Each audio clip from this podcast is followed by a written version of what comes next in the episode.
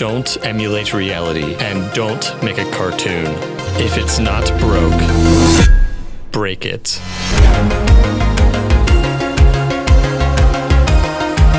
Spider-Man Into the Spider-Verse was a leap forward in animation technology, a leap forward in unconventional cinematography and editing, a leap forward in diversity, a leap forward in studio-granted creative freedom, and most importantly, a leap of faith. The story of Spider-Verse is the story of a team pushing themselves to break the mold in every way possible. An unconventional team desiring to create an unconventional film. This is the story of that team and how Sony Pictures broke the mold of studio restrictions and came back from a divisive critical release to one of the highest praised animated films of the decade that would become one of only a few to surpass Disney animation at the Oscars. This is the saga behind the story of Spider-Man Into the Spider-Verse.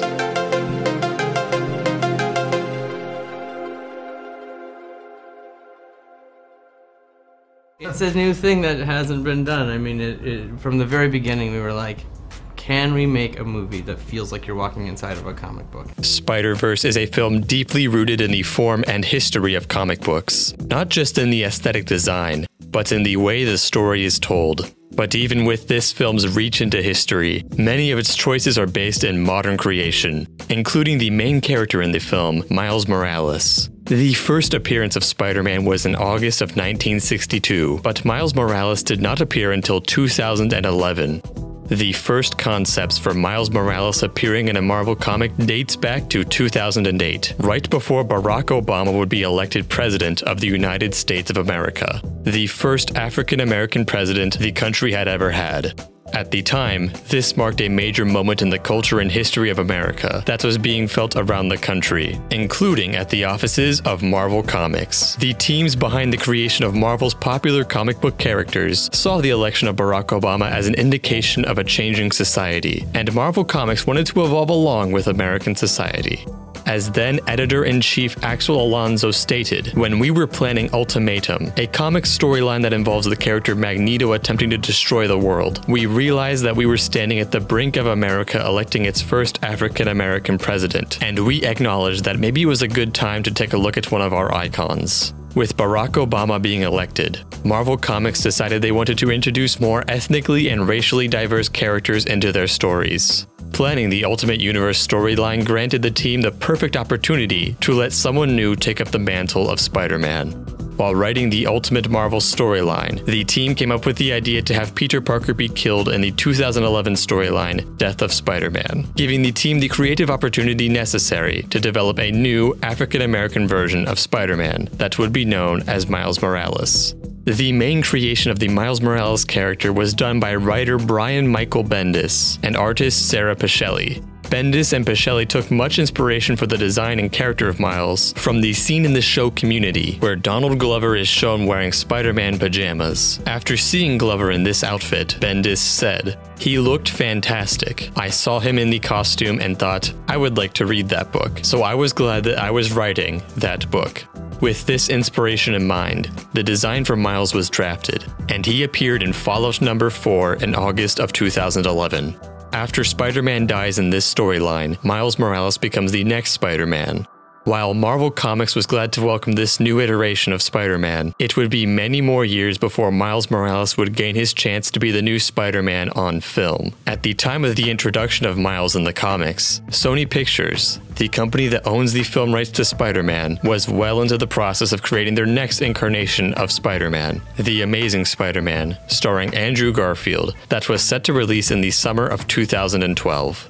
Originally, Sony had planned to produce a trilogy of Spider-Man films with this new character, but while the films were financially successful, both films in the Amazing Spider-Man series, especially the second one, were very divisive among both critics and the fans.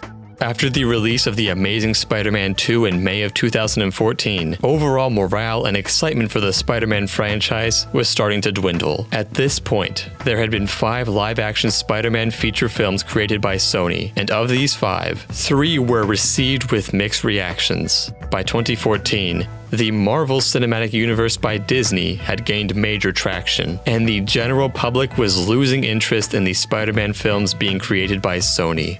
Sony needed to reinvigorate interest in the franchise, and so the company set out to draft a new plan that would ensure the resurgence of Spider-Man in popular culture. However, during the creation of this new plan, Sony had much larger issues to worry about.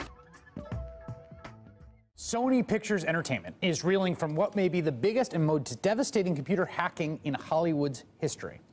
Last week, employees logging into their computers were greeted with the following image on their screens, hacked by #GOP over a picture of a sinister-looking red skeleton.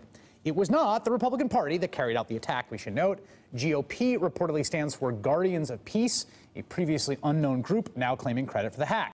On November 24th, 2014, a hacker group that called themselves the Guardians of Peace had infiltrated the Sony servers and began to leak all of the valuable information they had been able to steal. This information included confidential employee data, such as information about the employees' families, emails, and salary. Additionally, copies of unreleased films, scripts, and future project outlines had been ripped from the servers. Why did the hacker group take the time to infiltrate the Sony servers and release all of this information? The Guardians of Peace made many claims and threats, all of which surrounded a new film Sony had planned on releasing, The Interview, directed by Seth Rogen. The synopsis of the film surrounded two journalists who had managed to set up an interview with North Korean leader Kim Jong-un. With this interview, they hope to legitimize their journalistic careers, but the American government steps in and recruits the two interviewers to instead murder Kim Jong-un. The film therefore follows these two journalists being tasked to murder Kim Jong-un. Guardians of Peace demanded this film not be released and threatened even worse repercussions if Sony did go forward releasing the film. In addition to leaking more Sony data, the group threatened that terrorist attacks would occur at any theater showing the film. With these threats of violence, many theaters refused to screen the film, and so Sony instead released the film digitally, with a very small theatrical release shortly after. While the North Korean government denied any claims of involvement in this hack, the United States government claimed to have found information supporting the idea that the hacker group was sponsored by the North Korean government in an effort to prevent the film that was seen as defaming and threatening towards the North Korean leader Kim Jong-un.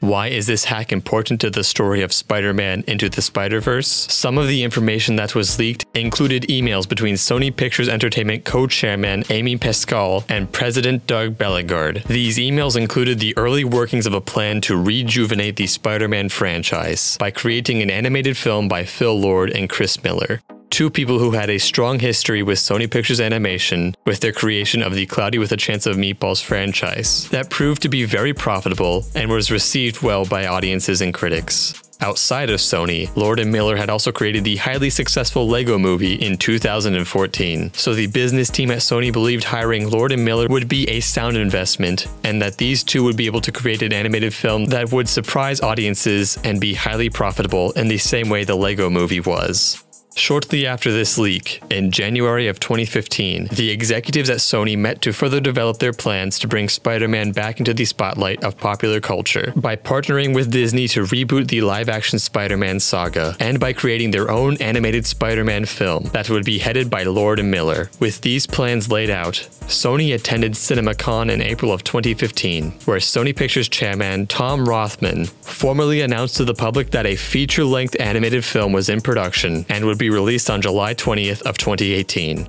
Along with this announcement, Sony announced that the team heading up the project would include Lord and Miller, Avi Arad, Matt Tomac, and Amy Pascal, with Lord and Miller writing the first treatment for the story. However, while Chris Miller was announced as helping to write the treatment for the story, the script is credited to Phil Lord and Rodney Rotham, not Chris Miller, making this the first major script Lord wrote without Miller. By December of 2015, work on the script had progressed further, but Sony decided to move the release of the film back to December 21st, 2018.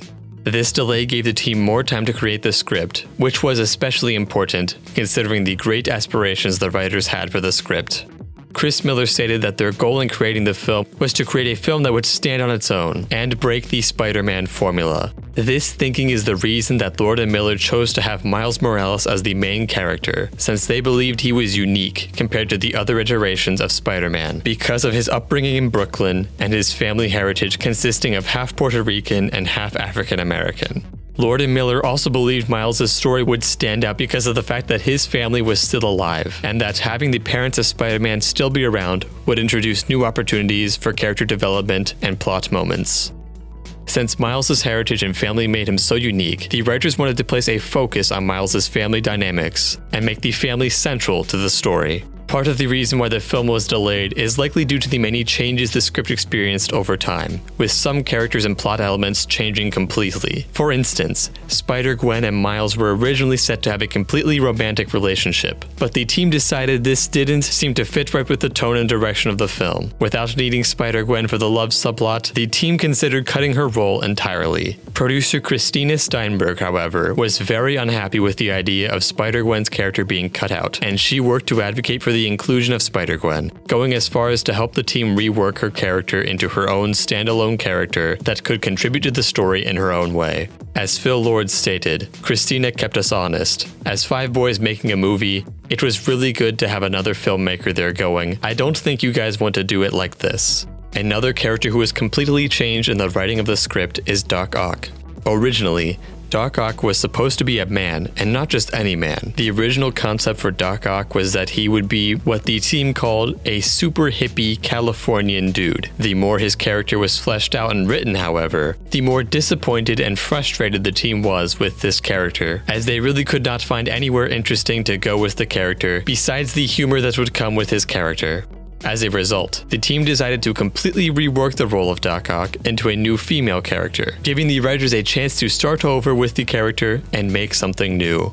This new version of Doc Ock gave the team much inspiration, to the point that they had to cut out certain ideas to keep the length of the film shorter. Another character who experienced multiple changes throughout their course of writing was Penny Parker.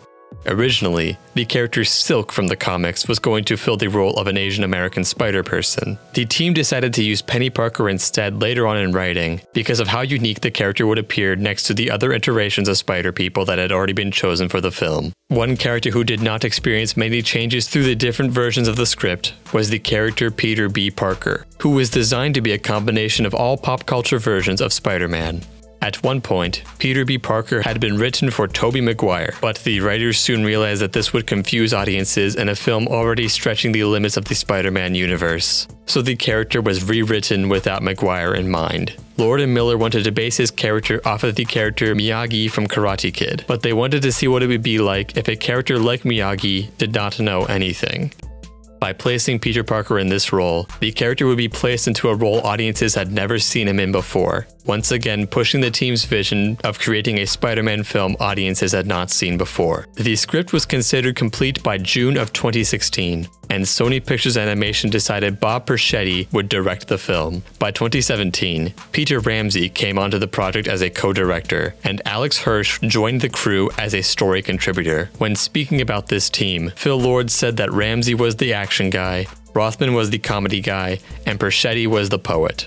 In April of 2017, the release date for the film was changed one final time to December 14th, 2018, giving the crew for Spider-Verse a final deadline to complete the rest of the project. While the rough script for the film was prepared, the crew still had a long journey ahead of them as they worked to create the art style for the film. Sony granted the film a budget of $90 million, and the team was tasked with designing the visual style for the film. Designing how the Spider-Verse film would look started with a simple idea from Lord and Miller. They wanted the film to look like the inside of a comic book, to tell a visual story in a way live-action films cannot. With this general concept established, the producers and designers worked with a single animator at first to establish what the look of the film should be. Eventually, a second animator was hired, and by the time the team was ready to move production forward in 2016 and 2017, the two animators had already spent 2 years developing 10 seconds of footage that matched the vision the directors and designers had. While this design was not final, it provided the groundwork the other animators and artists would develop upon until the final style for the film was achieved. As the design process wore on, more animators were hired to expand the possibilities for creating and designing this new world. More and more animators were hired throughout the entire production, until by the end, there was a team of 177 animators all working simultaneously, the largest crew Sony Pictures Imageworks had ever worked on a film at one time. To test out their ideas for the look and design of the film, the team used the subway station set piece, as this provided an ample sandbox to test their ideas. This subway station set piece was used to develop many of the advanced animation techniques that went into creating the look for the final film. When talking about the design for the film, artist Patrick O'Keefe said the goals involved being very selective about shapes and value structures and hues in order to get a really clean read on things, but it's also a very curated look, in the sense that we're paying attention to the details of city life and reality that, to me, a lot of animated films kind of gloss over, like graffiti or gum on the mailboxes, as well as the complexity of textures. The textures mentioned by O'Keefe were designed by the team to portray what a person like Miles would appreciate, such as the street art and graffiti. With this concept, the team used graffiti and street art as a basis for the designs of the textures and colors of the film, to better match the character of Miles and the way he would see the world around him. With the artist mocking up general designs, the animators at Sony Pictures Animation were tasked with finding a way to utilize the technology available to achieve this ambitious design. Phil Lord claimed that this design would be revolutionary, since it would combine the computer-generated style of Sony Pictures Animation with the flavor of comics. But that design could not be possible if the team could not invent a way to translate this unique visual style onto the screen. Developing these techniques started with a request Phil Lord had to the team. He wanted each frame of the film to look like it came out of a comic book, to the point that a viewer could pause the movie at any moment and see a clear image that resembles something someone could see in a comic book. This presented a multitude of challenges to the animation team, since this meant they would need to disregard some of the basic elements of cinematography. Animated films, including the animated films Sony Pictures Animation had created up until this point, typically attempt to emulate reality as close as possible, to the point that the computer-generated cameras used in CGI animation are based off of real cameras and lenses. As such, animated films typically follow basic rules of cinematography and work to achieve the same kinds of effects one would see in a normal live-action film, such as moving objects having a motion blur to them and the camera having a depth of field, with the focus of the frame being crisp and in focus, while the unimportant parts of the frame would be out of focus and blurry. However, if Lord wanted every frame of the film to look crisp and clean like an image from a comic book, the team could not use motion blur or depth of field, since these would blur the image in ways not seen in early comic books. The team still needed to portray motion and focus visibly though, so they came up with new techniques to show these ideas visually while not blurring the image.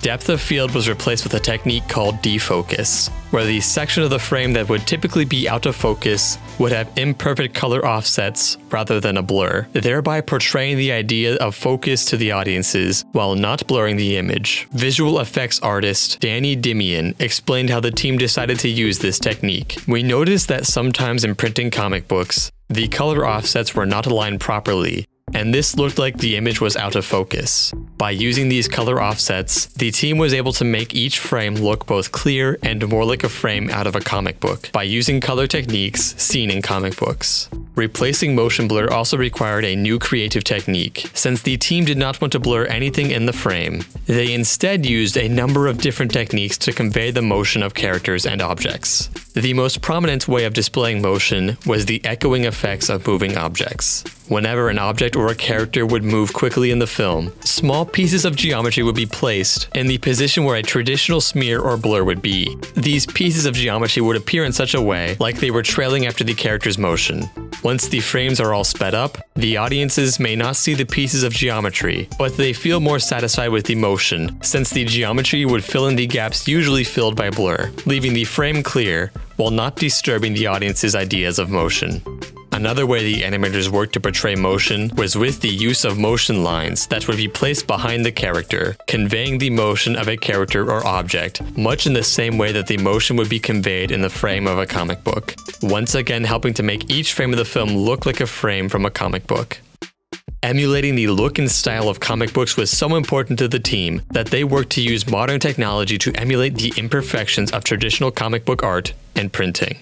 One technique lifted from classic drawings was the use of halftones. Halftones are an artistic technique that works to simulate the idea of something continuing by using dots that varied in size. The artist also used Ben-Day dots, the dots readers were accustomed to seeing in classic comic books.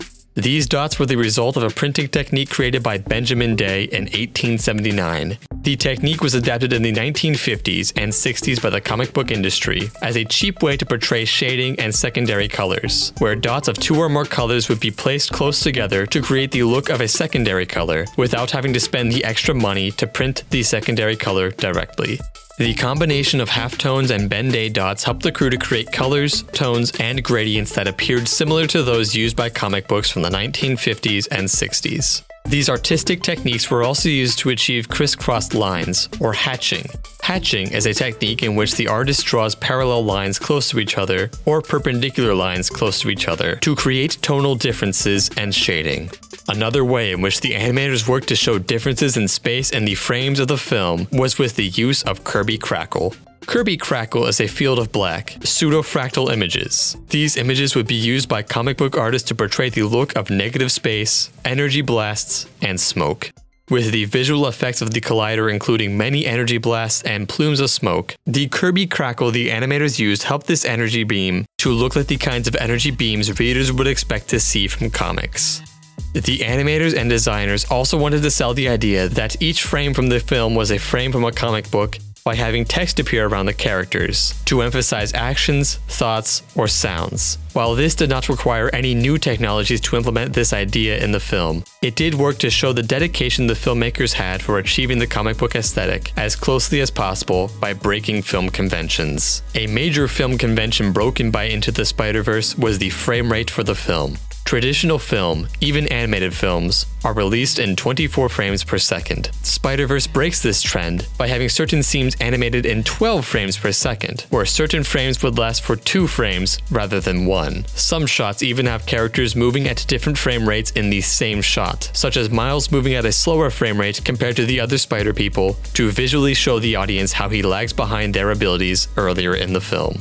Breaking film and animation conventions was essential to the creation of Spider-Verse, and this continued with how the animators animated the characters and objects on the screen.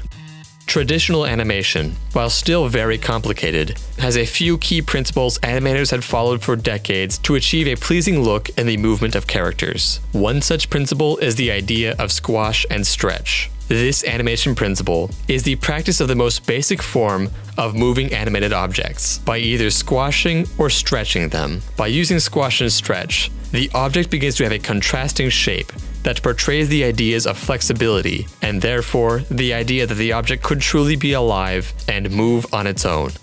When squash and stretch isn't used in animation, the object appears to be rigid, to the point that it does not appear to have a life of its own. While Spider-Verse did use some squash and stretch in the film, especially for the character Spider-Ham, whose entire animation motion is designed after the classic Warner Bros. Animations that highly utilize squash and stretch, some of the motions in Spider-Verse use different animation techniques to achieve the same effect without using squash and stretch specifically. Director Bob Perschetti claimed that the idea behind that was, if we want something to have the equivalent of squash and stretch, let's telescope it. So the leg all of a sudden goes 3 times longer for 1 or 2 frames. We started to come up with all of these little substitute versions of the rules of animation, so that in texture it felt different, but it still achieved the same goal, to either feel weight or anticipation or impact.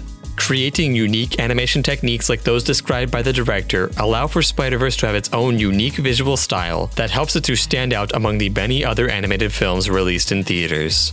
A new technique that required the animators to develop a new technology was the use of multiple frames on the screen at the same time. This way of arranging shots clearly draws inspiration from the layout of frames in a comic book, but translating this look onto a screen involved the development of new technology. The crew created a new camera array for their animation software that allowed them to project 7 different angles on the screen at the same time, while also allowing each of these different angles to have their own unique styles in the final render.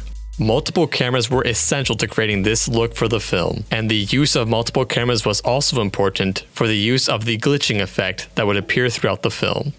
Glitch effects were achieved by using the multiple cameras that mirrored the multiple universes. Each camera would be set on the same character doing the same animation, but would be treated differently to emulate the idea of multiple varying realities and to create a fragmented and artistic look.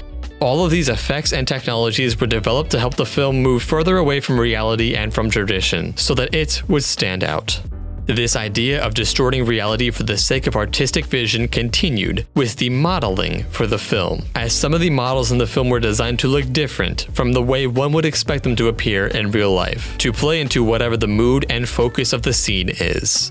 For instance, the scene where Miles takes his leap of faith includes many buildings that would not be seen in the real-world New York City. These buildings are curved rather than standing up straight, and through this, the buildings push the viewer's attention towards Miles rather than the city itself. These modeling choices also play into the emotional context of the scene, as the only focus of the scene is the internal conflict in Miles as he seeks to finally take his leap of faith. With all of these animation techniques and technologies planned and prepared, the team worked hard to create the film. Once scenes were animated, the colors would be further manipulated by multiple teams to achieve the color style desired. After a scene was rendered in CGI, it would be sent to 2D animation artists, who would color and animate over the CGI animation to create the desired visual style. When the animation for a shot was complete, it would be sent to the color department to color grade the film. The team once again chose to break the mold with the way they color graded the film, by straying away from traditional film hues and colors and more towards the color styles of music videos. The team would shift the colors using settings and hues that were traditionally only used in music videos, and through this, the team gave Spider-Verse a distinct look in the way that the colors appeared on screen.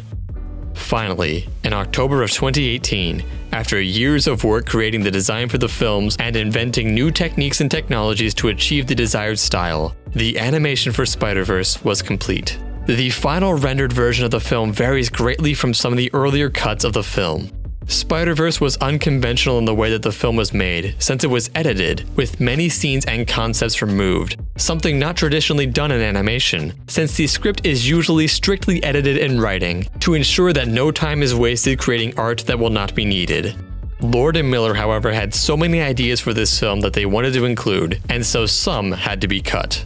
The initial animatic rough pre-visualized cut of Spider-Verse was well over 2 hours long, an unusually long length for an animated film. Most of the team blamed this extended length on the writer's approach to creating the story, where they chose to add as many elements to the story as possible, see what works, and then cut the rest. Deciding what to cut to help make the film shorter was difficult for the filmmakers, as they wanted the film to be long enough to tell the entire story they had planned, but short enough so that kids watching wouldn't get bored or distracted. With this in mind, the team worked to see what elements of the story could be cut from the film. Some of these cut scenes were released to the public in the home release version of Spider-Verse that included the alternate universe cut, a cut of the film with some of the cut and deleted scenes reinstated, although none of them are complete since they were cut during different early stages of production. A major element that was cut from the original version of Spider-Verse was the relationship with Miles and his roommate, Ganke, who was set to have a much larger role in the original version of the film. In fact, in early versions of the film, Miles was bit by the radioactive spider while hanging out with Ganke, rather than with his uncle Aaron. After Miles was bit by this spider, Ganke would have shown Miles their universe's Spider-Man movies, played by the actor Todd Cruz, an alternate universe version of Tom Cruise. Following how Todd Cruz would train in the film, Miles and Ganke would work together to push Miles to his best state, to the point where they even attempt to develop their own inferior version of web shooters, made out of fishing poles. A rift between Miles and Ganke would eventually form in the film, when Ganke would suggest to Miles that, like the Spider-Man in the movies, Miles would need to find his Uncle Ben, someone close to him that could die, so Miles could have the motivation to become who he needs to be. As one would expect, this suggestion greatly angers Miles. Later on in production, the team decided to cut Ganke's role to be much more minor because of how similar his character seemed to be to Ned from the recently released Spider-Man Homecoming. Other characters in the film also had additional scenes to flesh out their characters more and give them more screen time. One character who had some of his scenes cut was the villain Kingpin. In the original version of the Spider-Verse film, Kingpin was going to be more of a multi-faced character, with a public image he seeks to keep up. To the public, Kingpin would appear as the philanthropist Wilson Frank, and he even was set to appear at Peter Parker's funeral. He would have come up to speak after Mary Jane, and he would have spoken about how great of a figure Peter Parker was, to the point that he proceeds to make a donation to the local police force so that they could hunt down Spider-Man's killer. This scene would have given insight into how the public sees a very different version of Kingpin than the true villain Miles knows him to be. This storyline could have also presented an opportunity to challenge the relationship between Miles and his father further, since Kingpin would be seen as a kind person, helping the police force Miles' father works for, while Miles would know who Kingpin truly is. Peter B. Parker was set to also have more on-screen time, with a deleted scene that fleshed out his entrance into Miles' world more. In the original cut of the film, Peter B. Parker would have teleported from his world into a grocery store in Miles' world, and this time, the teleportation would have caused Peter B. Parker to lose his pants. As a result, he would have been chased down by the police and eventually arrested for indecent exposure. He would eventually get away from the police and proceed to run into Miles at the gravesite of Peter Parker, like in the final cut of the film. The original cut of Spider-Verse was also set to contain a few characters from the greater Marvel Cinematic Universe, namely Iron Man and Doctor Strange. Both of these characters would have had extremely minor roles in the story, with Doctor Strange serving mostly as a cameo and Iron Man only being discussed. Iron Man would have been brought up during a cut conversation between Miles and his parents that would indicate other superheroes exist in Miles' universe. Doctor Strange was set to make a physical appearance in the film, but not for very long. The idea of bringing Doctor Strange into the film was based on the idea that with all of this messing of dimensions going on in the Spider-Verse story, Doctor Strange would have been likely to notice and step in to see what was going on. He would not have made his entrance until the very end of the film, and when he did, it was mostly just to be a tease or a cameo, with the very last frame of the film being Doctor Strange saying hello to the characters. Other cut characters were also set to appear throughout the film, with the directors claiming at one point that they had planned to introduce 10 more Spider-People throughout the film. They thought that having new Spider-People constantly appear throughout the film could have been a funny, ongoing joke, but they decided that this would likely drain the audience's attention and greatly distract from the focus of the story being Miles and his character arc.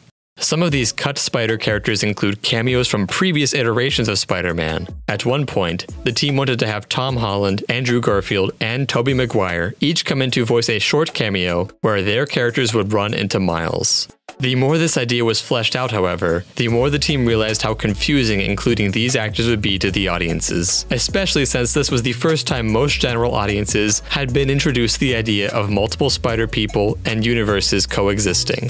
In addition to all of these cut moments, a few scenes were also removed from the film, including a scene where Peter B. Parker gives Miles a pep talk on a billboard sign. During this moment, Peter B. tells Miles he can't think about saving the whole world and only needs to think about saving one person. This scene also gives both characters a chance to reflect on their mistakes, but this scene was cut to keep the runtime shorter, and because scenes with similar emotional impact were already planned to appear in the film, making this scene redundant when placed near those other scenes. Another cut scene involved the villains at Kingpin's house discovering the Spider-People were trying to get to the Collider, and a scene that involved the characters hiding Spider-Ham as a pig to be served to the guests. Speaking of Spider-Ham, many of his moments were cut, since a portion of his dialogue was improvised by John Mulaney, and sometimes Mulaney would go too far with the improvisation, to the point that he was yelling swears, something the team did not want to include in a movie being marketed towards kids and families. More interesting facts on the voice recordings for the film come with the vocal recordings for Stan Lee's cameo and for Uncle Ben. The scene where Uncle Ben is shown in the flashback uses actual archival voice clips from Cliff Robertson, the actor for Uncle Ben from the Tobey Maguire franchise. Stan Lee's cameo, however, did not need to use archived voice clips, since he was still alive at the time of production. However, he was already becoming weaker and coming closer to his passing. Because of this, he could not come to the studio to record his lines, so the studio brought their equipment into Stan Lee's house to record him there. Even though Stan Lee no longer had the health he once did, he was still very excited to record his lines for the cameo. As producer Avi Arad stated, he lived for those cameos. That was more important to him than anything else, because he understood that his personality, his legacy, will always be there. He knew how much people loved it. While the team was lucky enough to have Stanley alive for production, he unfortunately passed away before he could have a chance to see the film. While he never got to see the finished movie, he was shown the character design for his cameo during the recording session, and the crew claims Stan loved the design and was happy to be a part of the project. Lee was especially happy the story would be following Miles Morales, since he believed that was a story filmmakers had not yet given the chance it deserves. Once all of the main aspects of production were complete, focus for production could move on to creating the music for the film. The soundtrack for Spider-Verse was a combination of a traditional film score composed by Daniel Pemberton and a soundtrack with songs created by Juice WRLD, Post Malone, Sway Lee, Nicki Minaj, Ski Mask, Lil Wayne, Ty Dolla $ign, and XXXTentacion. The songs produced by these artists were implemented into the film to give the soundtrack the flavor of the kind of music a teenager like Miles would actually listen to. For creating the film's soundtrack, Daniel Pemberton wanted to create something that, like the visuals of the film, would break conventions. So, when he was interviewed for the job, he claimed that he wanted to record the traditional film score with an orchestra, and then place it onto a vinyl, where the music could be manipulated to include the effects usually reserved for a DJ in other music genres, such as record scratching.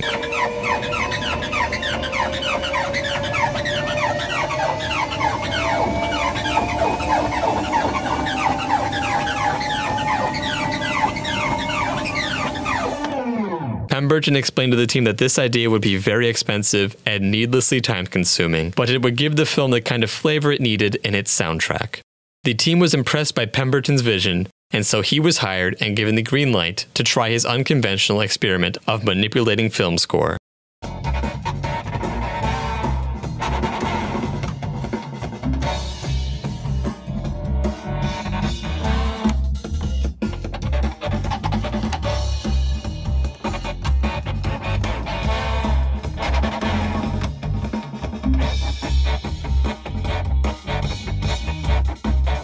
In addition to this score and the soundtrack created for the film, a third soundtrack for the songs created for the album A Very Spidey Christmas that appears in the film was created with artists from the film performing on it. This soundtrack was then released online on December 21st as a way to promote the film.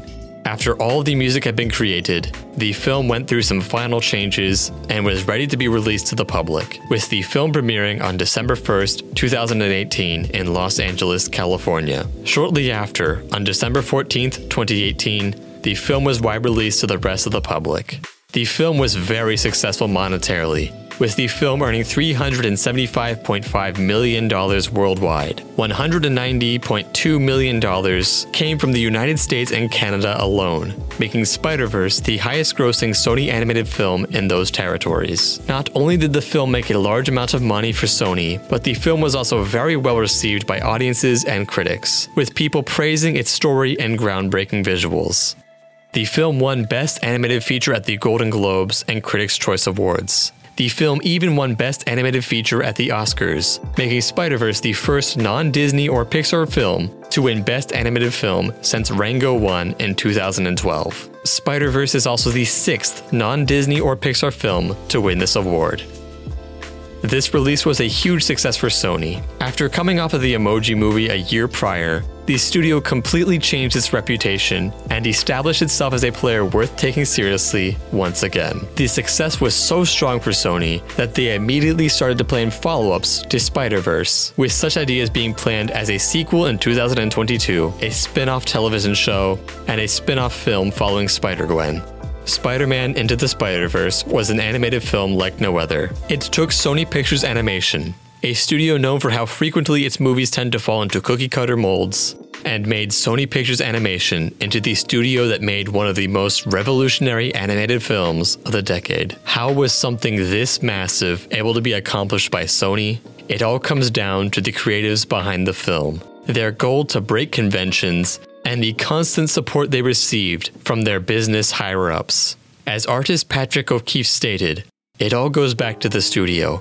Supporting this absolute ragtag group of people, artists who are inspired by each other to do something very personal and very different."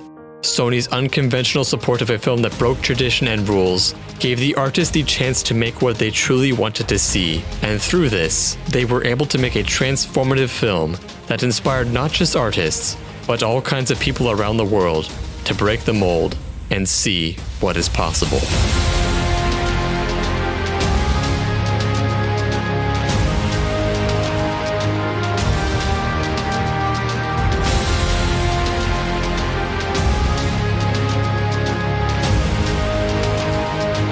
Thank you for watching this episode of Production Chronicles. To see more concept art and behind-the-scenes photos from Spider-Man Into the Spider-Verse, make sure to follow us on social media. Links to all pages are in the description. If you enjoy our show and would like to help support the future of Production Chronicles, please leave a like and subscribe with notifications on. Also, feel free to leave a comment telling us what you would like to see in future Production Chronicles episodes. If you would like to help support our show monetarily or purchase film-inspired merchandise, check out the description of this video for active links to support Production Chronicles. To watch more episodes of Production Chronicles, select an episode on your screen now. Thank you again for watching and supporting Production Chronicles.